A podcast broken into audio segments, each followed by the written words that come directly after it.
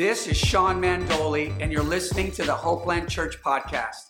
I hope you encounter God and walk in new levels of freedom as a result of listening to this message. Enjoy. What up, Hopeland Church? We are here now in part two, uh, dos of cultural conversations. All right, so uh, I hope you enjoyed last week with my beautiful wife speaking. She did such a great job. Uh, I thought that was a really powerful message um, on this conversation concerning culture and the church, Christ, and culture, and all that good stuff. So um, today uh, we're continuing with part two. So I hope you enjoyed worship and everything. And, and please, those that are um, part of our online community, um, even some new people I know have jumped on and, and, and have been connecting, even in the prayer gatherings we're doing in the mornings, um, prayer and devos. Um, and so, those of you that out there, I know we have announcements and stuff, but just as a reminder, we, we do have online prayer and devotions. We do three days a week live on Facebook and Instagram uh, from 7 to 7.30 in the morning.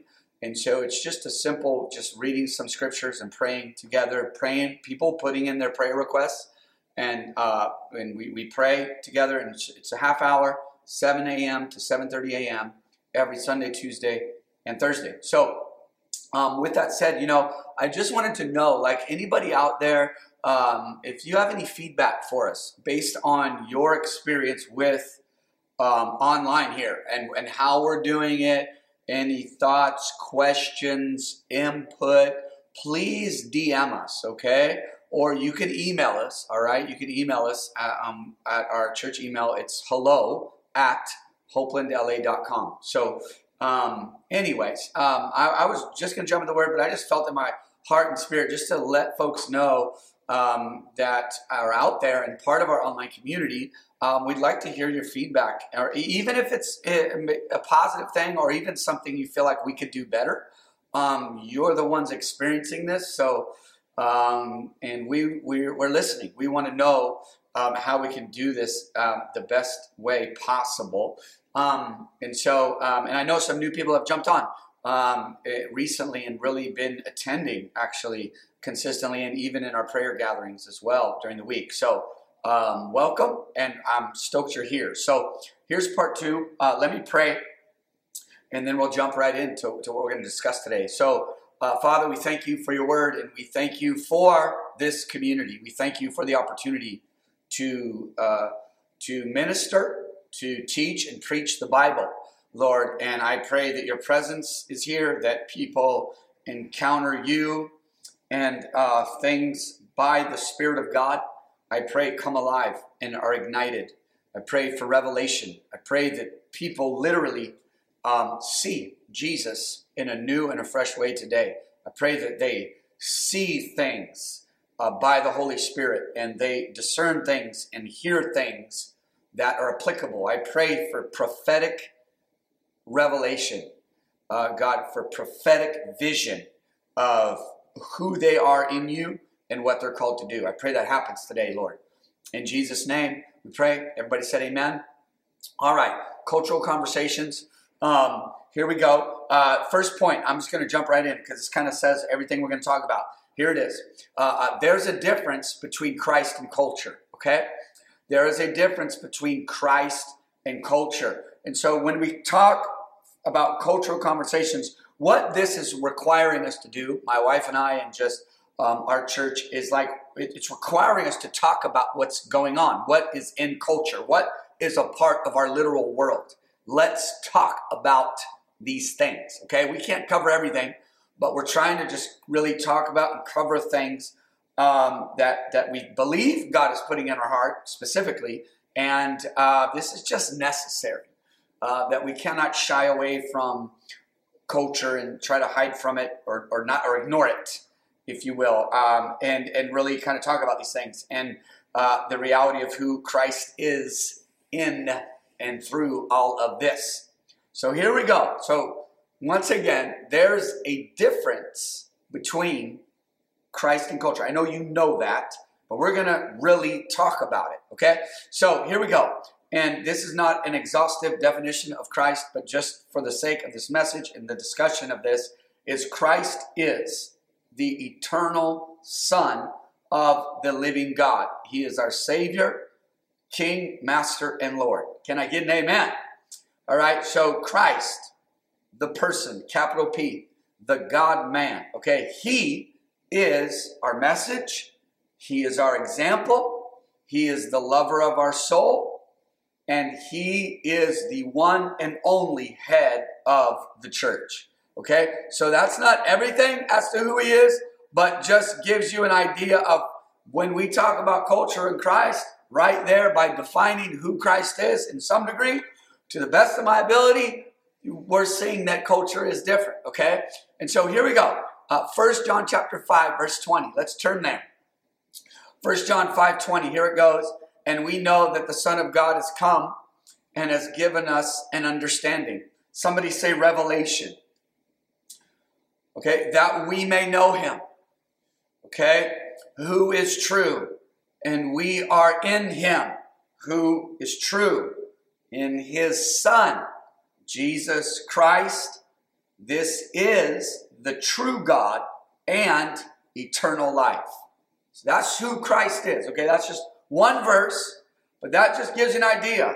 Okay, he, him, we that we might know him. Paul said in Philippians, um, I count all things lost to the excellency of the knowledge of Jesus Christ. He said that I might know him right? The power of his resurrection, the fellowship of his sufferings. Also said, uh, Paul said, and I believe the letter to, to, to the Colossian church, him we preach. He is our message. Here it says, we are in him who is true, that we might know him who is true, in his Son, Jesus Christ. This is the true God and eternal life. He is eternal. Jesus has is not Jesus, the Son, was not created.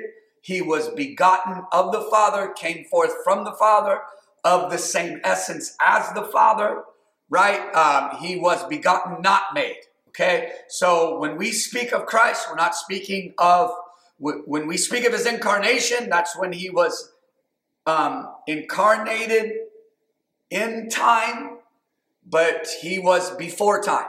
Okay? So um, that's when he showed up with human flesh, but he is the same yesterday, today, and forever. In the beginning was the Word. The Word was with God. The Word was God.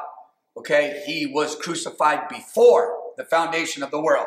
He is eternal. I know you know this, but I'm going somewhere. Okay, just hang out with me because we're talking about culture here.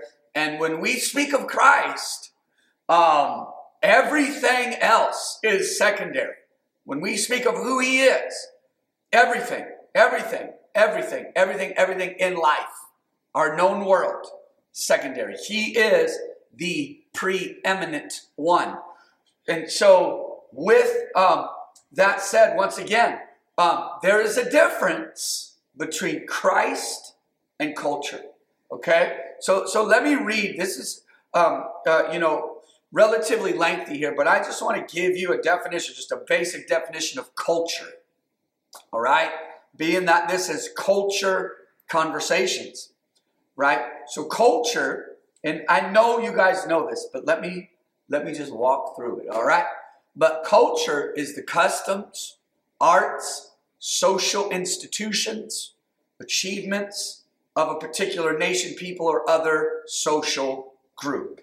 Okay? I'm going to continue to give some definition of this. And some of this I'm repeating, but it's just just being clear, okay? So so culture, right, can be defined as the ways of life of a people. The ways of life of a people, including arts, beliefs, institutions of a population that are passed down from generation to generation. Culture has been called the way of life for a certain society. Okay? Um, as such, it includes codes, codes, manners, behaviors, dress, language, religion, rituals. Right? Somebody say, somebody say culture. Just say it. Say culture. That's culture. All right? Here it is. Uh, one last part here. Culture is the societal norms, values, and beliefs that a group of people, somebody say people, ascribe to. Okay, so for example, we could go on and on about this and just, yeah, I'm sure as I'm sharing this, you see in your life, your journey of your existence, you see culture. Some things were handed to you, and it was culture.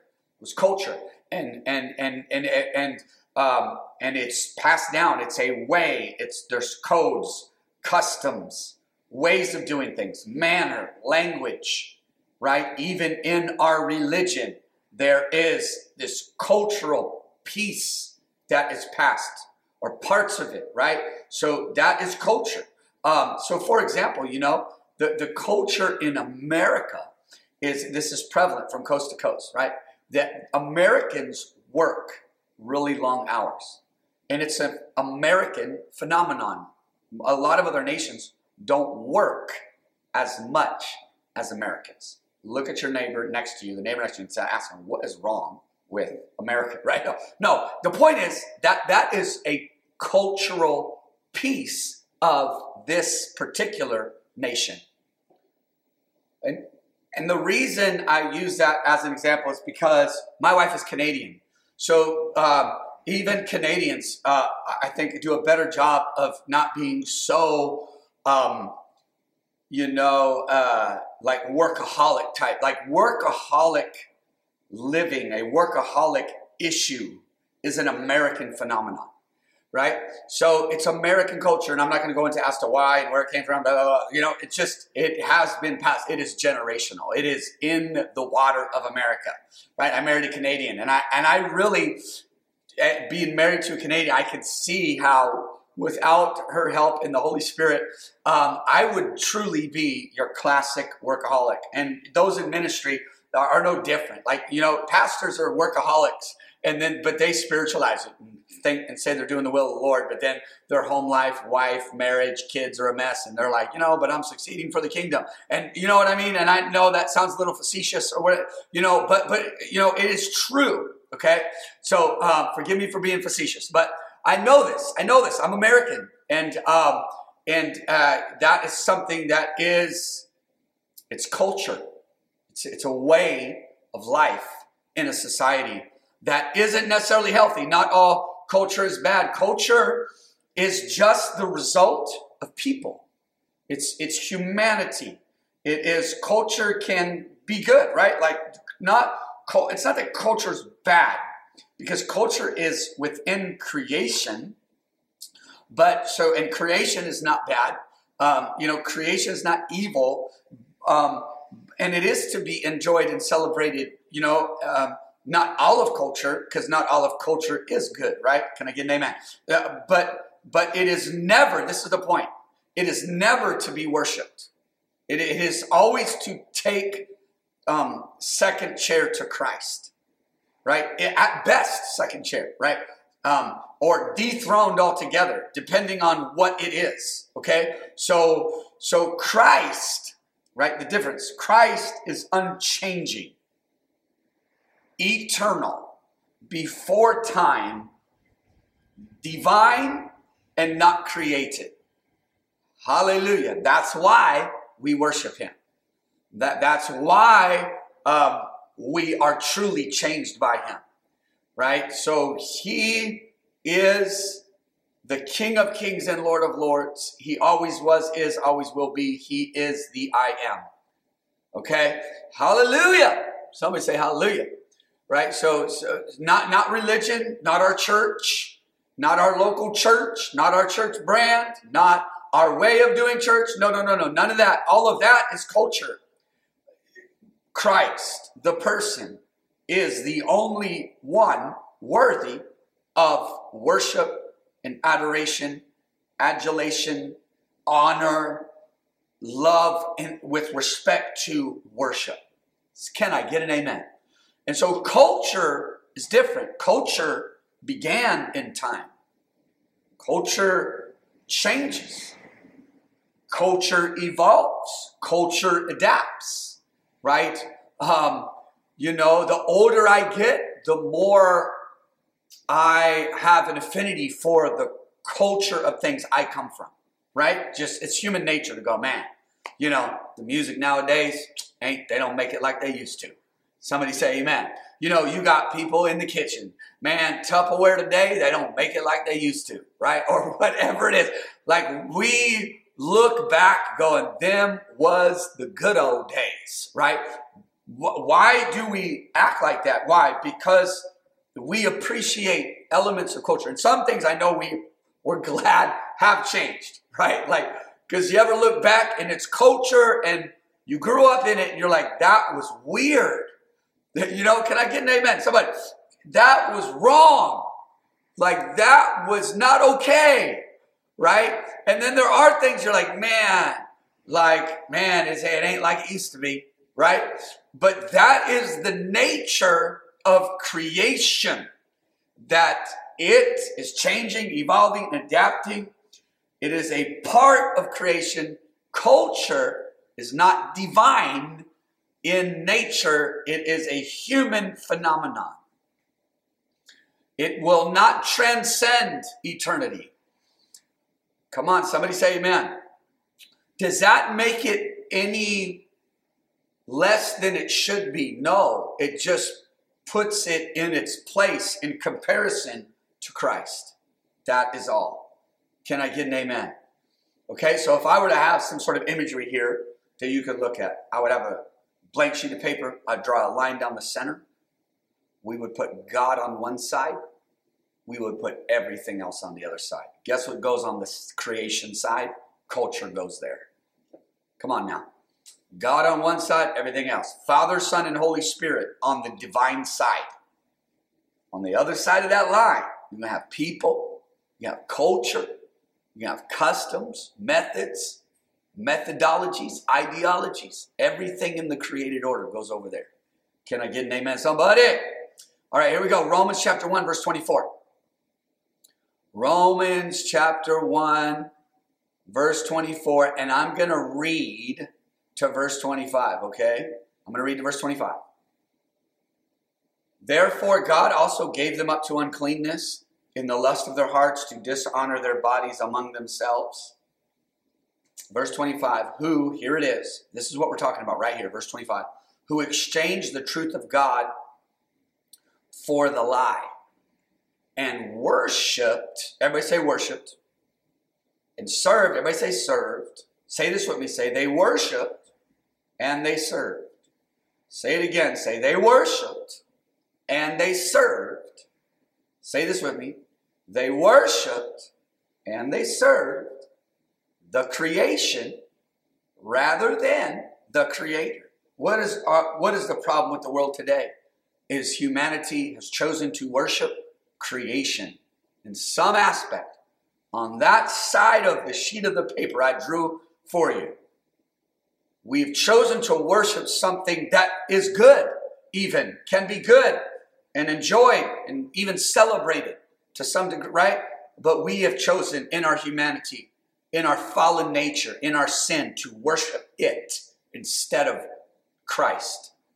And that is a lie. That is deception. And that is sin to worship. So there is a difference between Christ and culture. Verse 25, I'm going to read again. Who exchanged the truth, exchanged the truth of God for the lie. What is the lie? What is the deception? They worshiped and served the creature rather than the creator, who is blessed forever. Amen. The creator, blessed forever, eternal. What is it saying? Eternal, eternal, not created, not made. We worship God, the eternal, invisible God who always was and is and always will be. We worship Him. We adore Him. He is our Savior. He is our only help in this world. We, as Christ followers, choose to worship, choose Him over everybody, everything else. Hallelujah. Somebody say amen. So, what does worship mean here in the Greek? It means to venerate, to fear, to adore.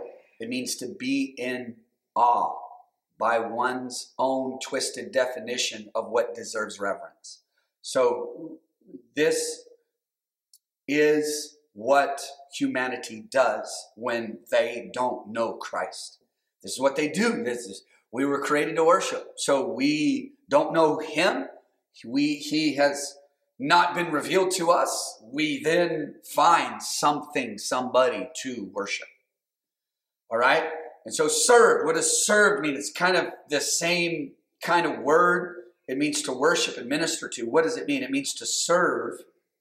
In this context, it means they worshiped and served, meaning they they worship, they adored, they st- stand in awe of created things more than the creator, and they serve, meaning to serve in this context means to serve a created thing the way we should only be serving God.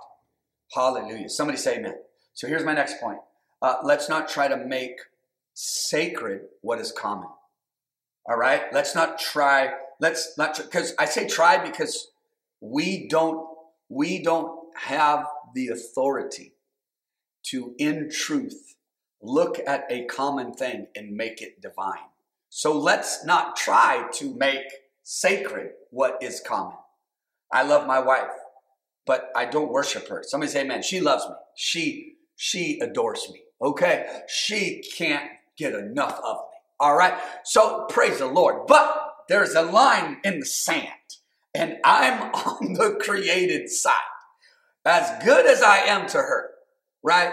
As as much as she loves me, right? I am over here. Jesus is over here, right? Hallelujah. So let's not try to make what, to make sacred what is common. Let's not try to make sacred what is common. Second Peter chapter 3 verse 10 to 13. Second Peter 3 verse 10 to 13. Here we go. But the day of the Lord will come as a thief in the night, in which the heavens will pass away with a great noise, and the elements will melt with a fervent heat. Everything in creation will melt one day and be gone. Somebody say amen.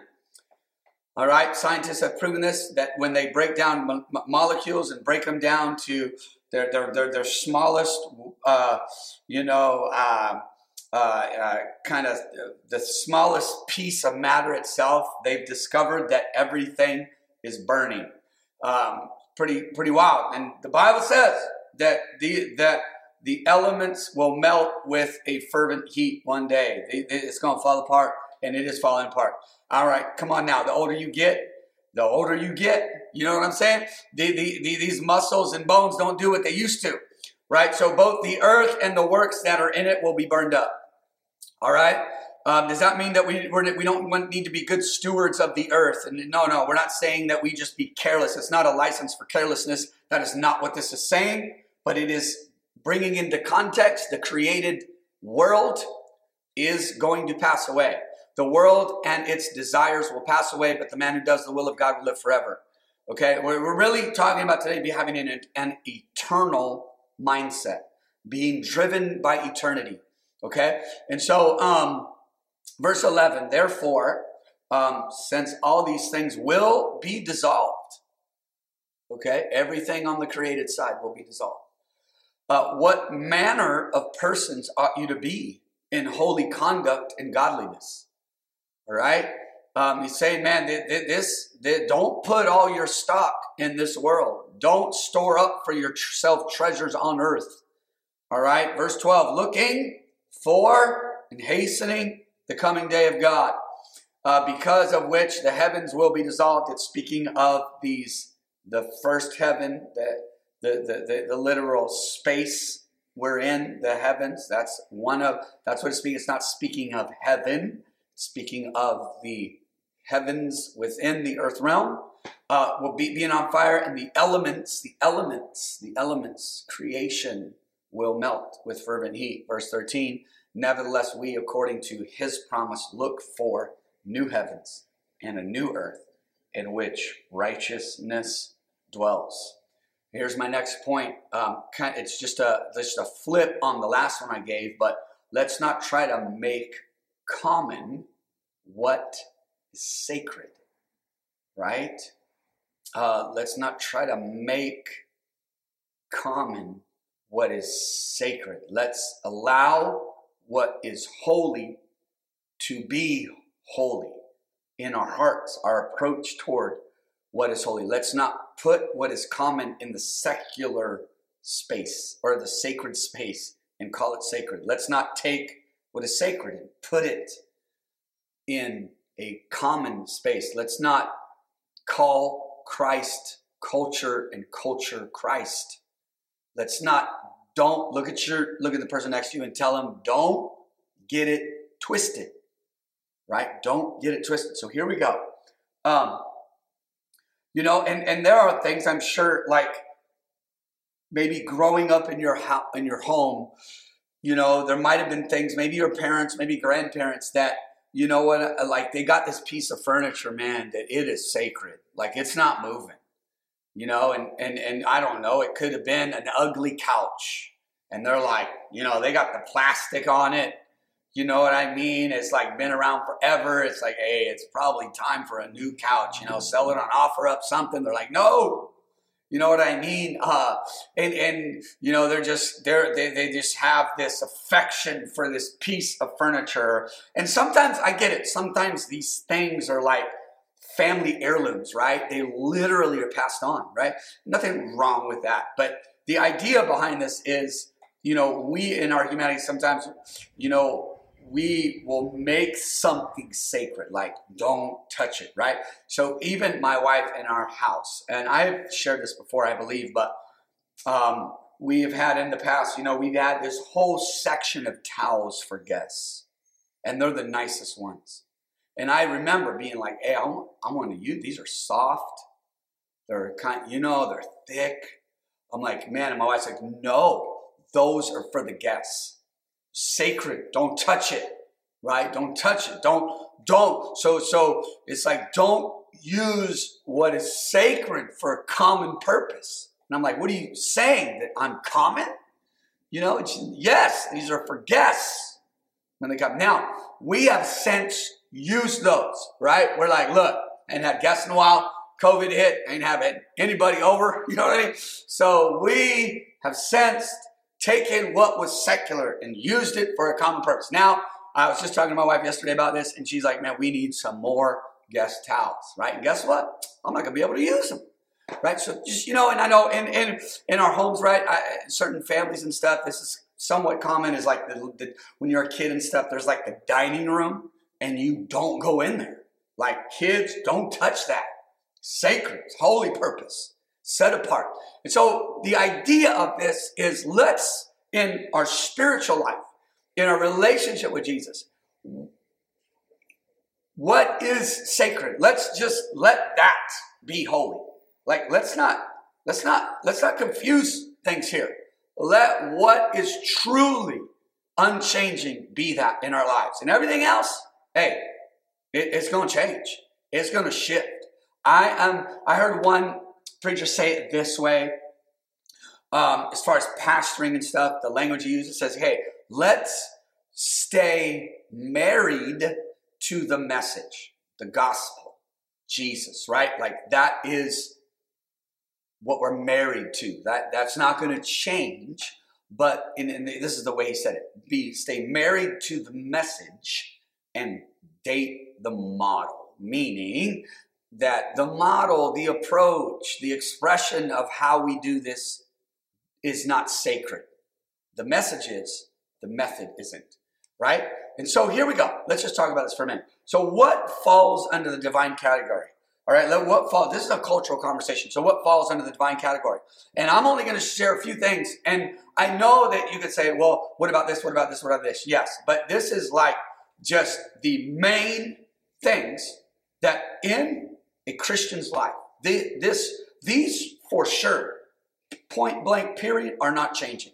All right, so here they are. And I only got three, and I'll kind of explain some of them, but I only got three here. Number one, the Bible, the written word of God. It is, we believe, it is God inspired, inerrant, infallible. The Bible, the Holy Scriptures. Not changing. Not going to change that. Not taking pages out. Not going to make adjustments to it to fit my, the culture. No, it's not changing. It's the holy word of God.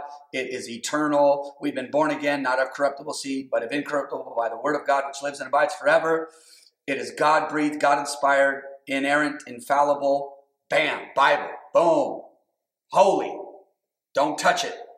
Receive from it, submit to it, learn to read it, study it, and interpret it properly, but it is holy. Somebody say amen. The Holy Bible, right? San, Santa Biblia.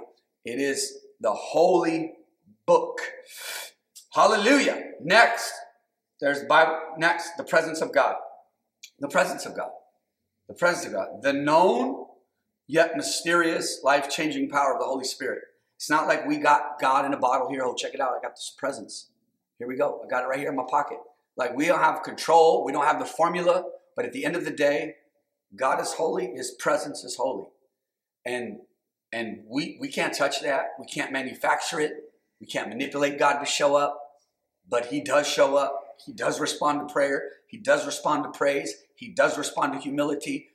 His presence can be made known in, in, in the gathering of the saints. So the Bible and the Holy Spirit, the presence of God, the anointing, you could say anointing, you know, the glory of God, uh, yes, holy, divine, not touching it. Somebody say amen. Somebody say amen.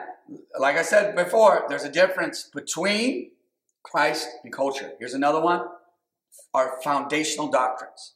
Okay? Our foundational doctrines or fundamental foundational teachings of the scripture. Um, the, the, the, the basic tenets of what makes a Christian a Christian. Are there other teachings in the scripture? And this, yes. And are there churches that say, "Oh, I believe that, but I don't believe that"? Yes, there. You know, but this right here, what I'm about to say, there is no negotiation. This is what makes us Christian in theology and doctrine teaching. Okay, and it's not a long list. Okay, but this will not change and and cannot change because it's fundamental to who we are. And here it is foundational doctrines. Number one, who is Jesus? He is God and man. And he is in two natures. He's 100% God, 100% man. That will not change. He had to be and has to be God. He had to be and has to be man. He is both and, sinless, born of a virgin, all that. But who is Jesus? That is a foundational doctrine and cannot be changed. Next one, who is the Father, Son, and Holy Spirit? They are God, three in one. Those are absolutely foundational. And our acknowledgement and knowledge of that is in teaching makes us Christians.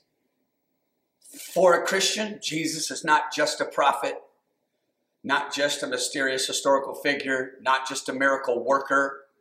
He is God and man two natures born of a virgin, begotten, not made, eternal, not created. Somebody say, man, I keep going and going, but who is Jesus? The Father, Son, the Holy Spirit. Are there other things? Yes, but I'm just sticking to bottom line. This is divine, eternal in nature, in uh, in respect to the juxtaposition of Christ and culture, bam, that's those what I just said are in the divine category. Here we go. Galatians chapter 3, verse 26 and 29 to 29. Galatians chapter 3, verse 26 to 29. Here we go. For you are all sons of God through faith in Christ Jesus. Verse 27 For as many of you as were baptized into Christ have put on Christ. 28. There is neither Jew nor Greek. Somebody say culture. There is neither slave nor free. Somebody say the ills of culture right there. Or this world for that matter. There is neither Jew nor Greek. There is neither slave nor free. There is neither male nor female. The hierarchy. Okay? For you are all one in Christ Jesus. Verse 29 And if you are Christ, then you are out of Abraham's seed and heirs according to the promise. Really good. Galatians, I love it. Here it is, my next point. Our baptism is into Christ. Okay, it's not into culture. So our baptism is into Christ, no more, no less. No more, no less. That's it. You were not baptized into a church. You were not baptized into a religious community. You were not baptized into um, some kind of ideology. You are not baptized into American church culture. Your baptism is into Christ, the person, period. That is a representation, a public um, acknowledgement, a public display of an inward work, and it is Christ and Christ alone, nothing else. It's not an organization, it's not religious institution, it is Christ the person. All right, so we are baptized into Christ. It is allegiance to Him, identification with Him, the person. Nothing more, nothing less. Now, I'm going somewhere because there's a difference between Christ and culture. So, so our baptism does not in any way ascribe us or call our allegiance to any other person, place, thing, institution, or ideology. Why am I saying this? Because though baptized into Christ, we find community in Christ and in his people, among his people. But among those people, in every people group or gathering, there is culture. And there is much of what is in even Christian community is culture. It's where people are. But we must learn to separate what is Christ and what is culture in the church context because we get confused. I mean, because think about it, you're serving God. You've come to the knowledge of Christ. You're in community. You're like, wow. And so we start to associate with how things are done and the method and the way and the customs of those people are divine. And it is not. It's just a method, a way, an expression. Those are cool and good, but that is not what you're baptized into. Th- those things change. I mean, I've been in the church um, since, you know, the early 90s, okay? And so things have changed. And some for the better. Sometimes I look back and go, oh man, I missed that. You know, I missed some things. But the cultural elements change. Christ does not. Okay? And so the, the problem with this, and I'm speaking as a pastor, when we associate a sacrament like baptism, something that is holy and what it represents, that we are, as we are, as, as the scriptures say, as we are in the likeness of his death, we shall be in the likeness of his resurrection, right? That we are buried with him through baptism. We shall be raised again in newness of life, right? What that all represents, right? Jesus died, rose again. We're go down, we rise again. We are submerged in water. We are fully dead. We die. We're buried. We come up, right? All that's beautiful. It's amazing. Jesus was baptized. Hallelujah, right? And they baptized in the early church. Early church, they were killed for being baptized because they were truly saying, This is who I am now. Y'all can kill me if you want. They go down, they come up, they get killed, right? That that that was a reality of the early church, and I know people that have been rejected by their family because they were publicly baptized. So so it's it's a beautiful thing what it is because it is Christ and Christ alone. It is not a conversion to a different religion. It is a person you are baptized into. That that is it, right? And so as pastors, when we associate a sacrament like baptism to something else or something more than what it is, let me be honest with you. We are in danger of cultic practices because we are now calling allegiance to, to created things, and that in and of itself is idolatry. It is idolatry in the in the most basic like when we are taking what is holy and we're doing it for the profit of an organization or church growth, you know, for the organizational purposes, or we kind of you know, like when we take what is holy and it's used or we associate that baptism with our church organization, we are in danger of cultic practices. Why? Because we are choosing to worship the creation rather than the creator. That is what we were doing. Somebody say amen. So, so what falls under the culture category? I, everything else, right? Everything, everything. But I just got a few here. And I'm speaking from the church, okay? From as a pastor that um, I feel the responsibility, the, the grace and the weight and responsibility to separate the two here and say, man, look, I'm trying to set some folks free. Like this culture is not Christ, Christ is not culture. So we can do how, like, you know, we can do, like, wh- how we like things, all this and that, but there's nothing sacred about how we do church. You get what I'm saying? Like that our service, the way our service, like all of that is a method.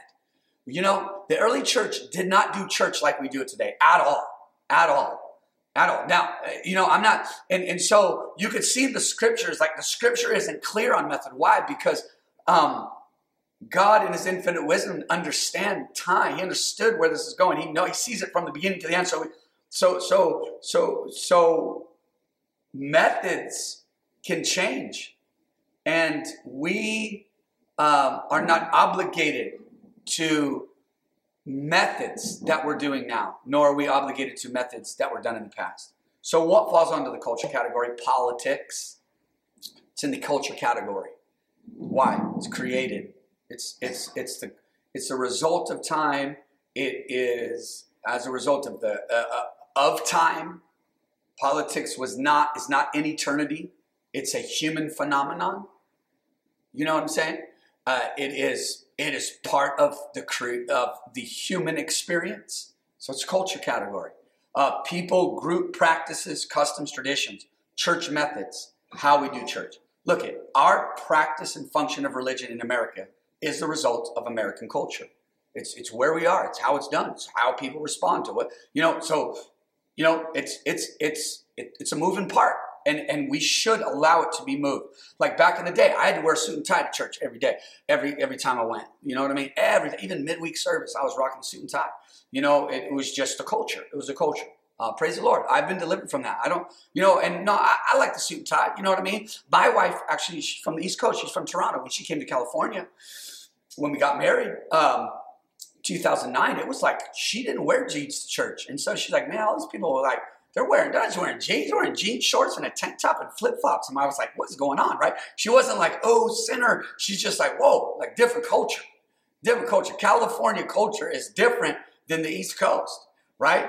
And, and so it's just a different culture, right? Um, you know, back in the day too, in churches, you would have like banners all around the church, and some of them still got them, but it's like they would be like purple banners, and it would say Lamb of God, Almighty God. It would have the names of God, El Shaddai, um, El, uh, you know, um, Jehovah Rohi, Jehovah Rapha, and it would be like these kind of purple. It'd always be purple, right? Because purple is royalty. You know what I mean? Or like back then, like churches would have flags everywhere. Just be flags all over because we're called to the nations, right? So you got to have the flags in the sanctuary, right? But those are culture. It's a method, approach, nothing wrong with it, but it's culture. A local church's brand, culture, mission, and vision statement, like those things are culture. When a church emphasizes their organizational culture, their church's vision and mission over foundational doctrines in Christ Himself, we are in danger of creating this social religious construct around an organizational drive as opposed to the person Christ. All right? So, an organization's, church's brand, culture, mission, and vision is secondary to Christ. It must be. It must be secondary to Christ and who he is. And, and, and, and, and that we as a community might know him. So these things that are in church, their culture, their culture.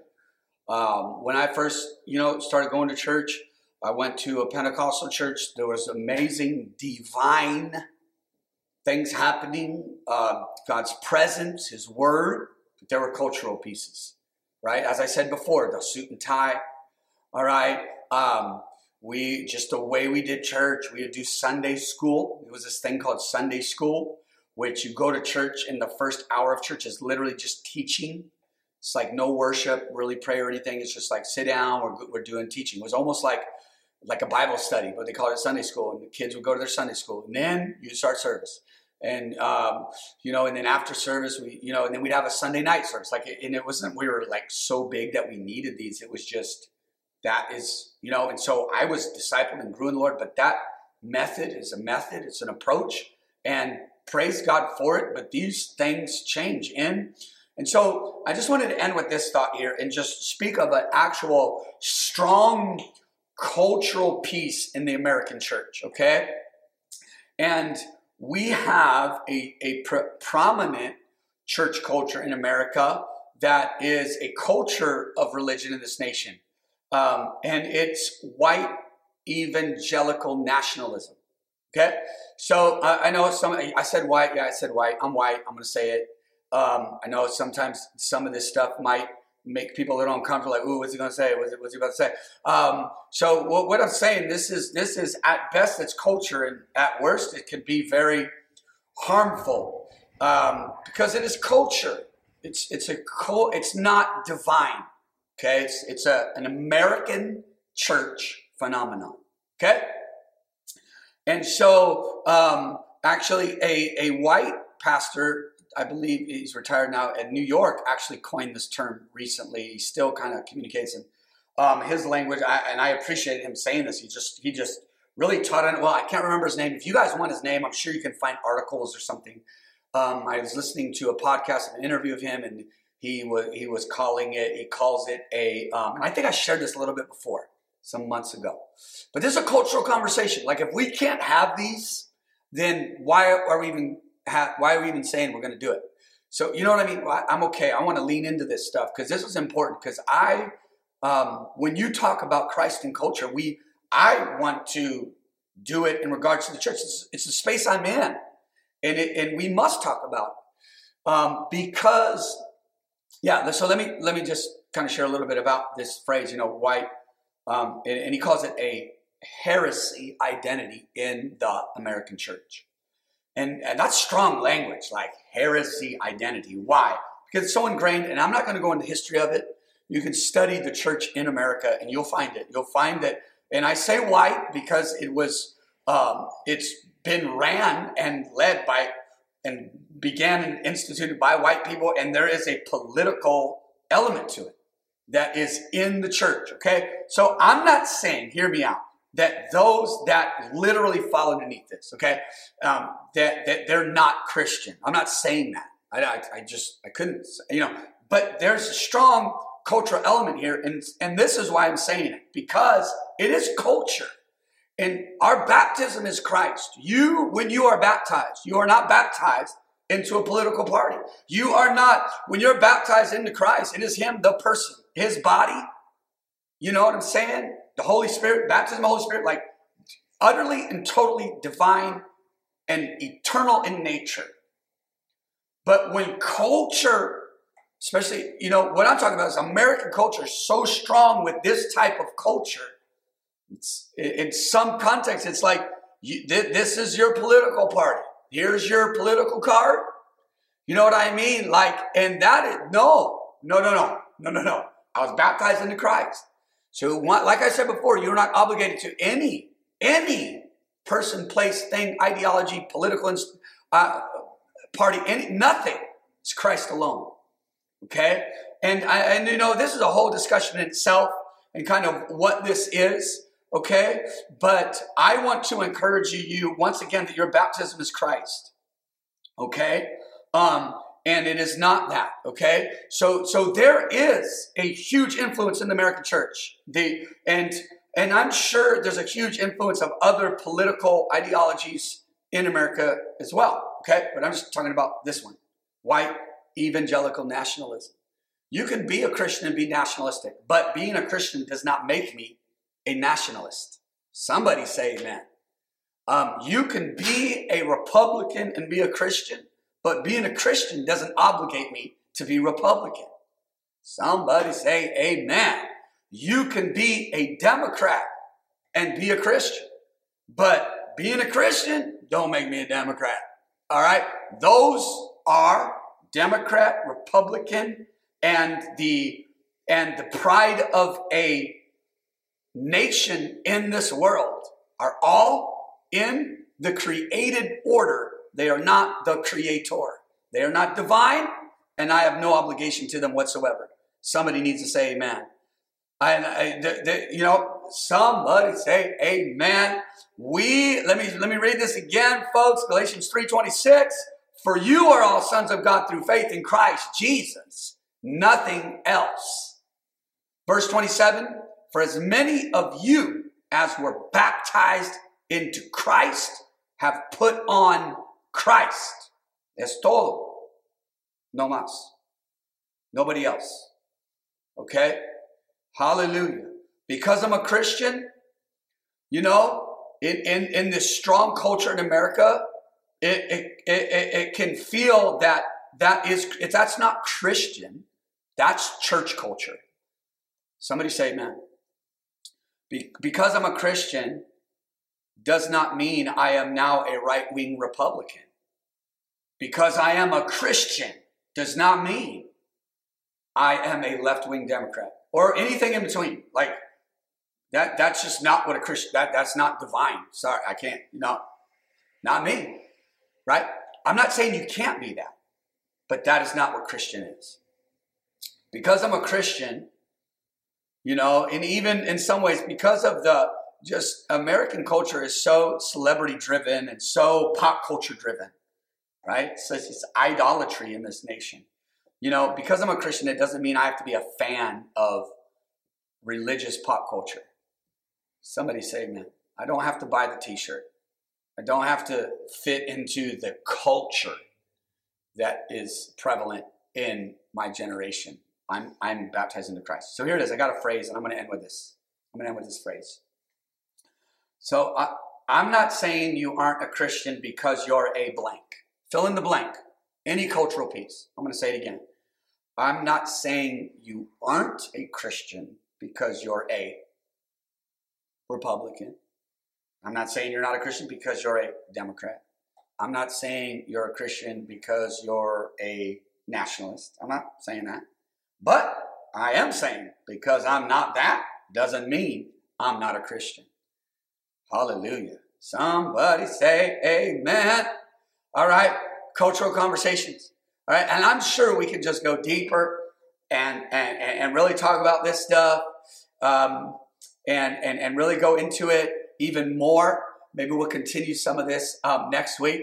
But let me pray for you. Father, I just thank you, Lord, for everybody here. I just pray, God, that that we um, Lord, just just refresh God our our faith of what it really is. Lord, show us just the purity of Christ again, that it is not muddied with everything else, that you stand alone and there is nothing else you share your throne with. And so, Lord, I pray that if there's any cultural pieces that have gained the influence of our heart and worship, we repent right now, God. If there's any thing, idea, mindset, approach toward life, any any person, place, thing, institution, or otherwise that has captured the throne of our heart, Lord, we dethrone those things now in Jesus' name. We kick them off the throne and we acknowledge who truly sits on the throne, and that is you, Jesus. And we thank you, Lord. We submit all of culture to Christ right now in this moment. And we thank you, Lord. We thank you, Lord, that we are worshipers of God. And Jesus, you are the lover of our soul. In Jesus' name I pray. Amen.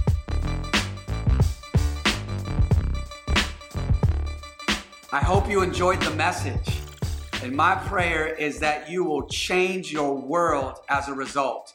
If you're ever in the LA area, join us for one of our weekend gatherings. And don't forget to follow us on social media. Peace.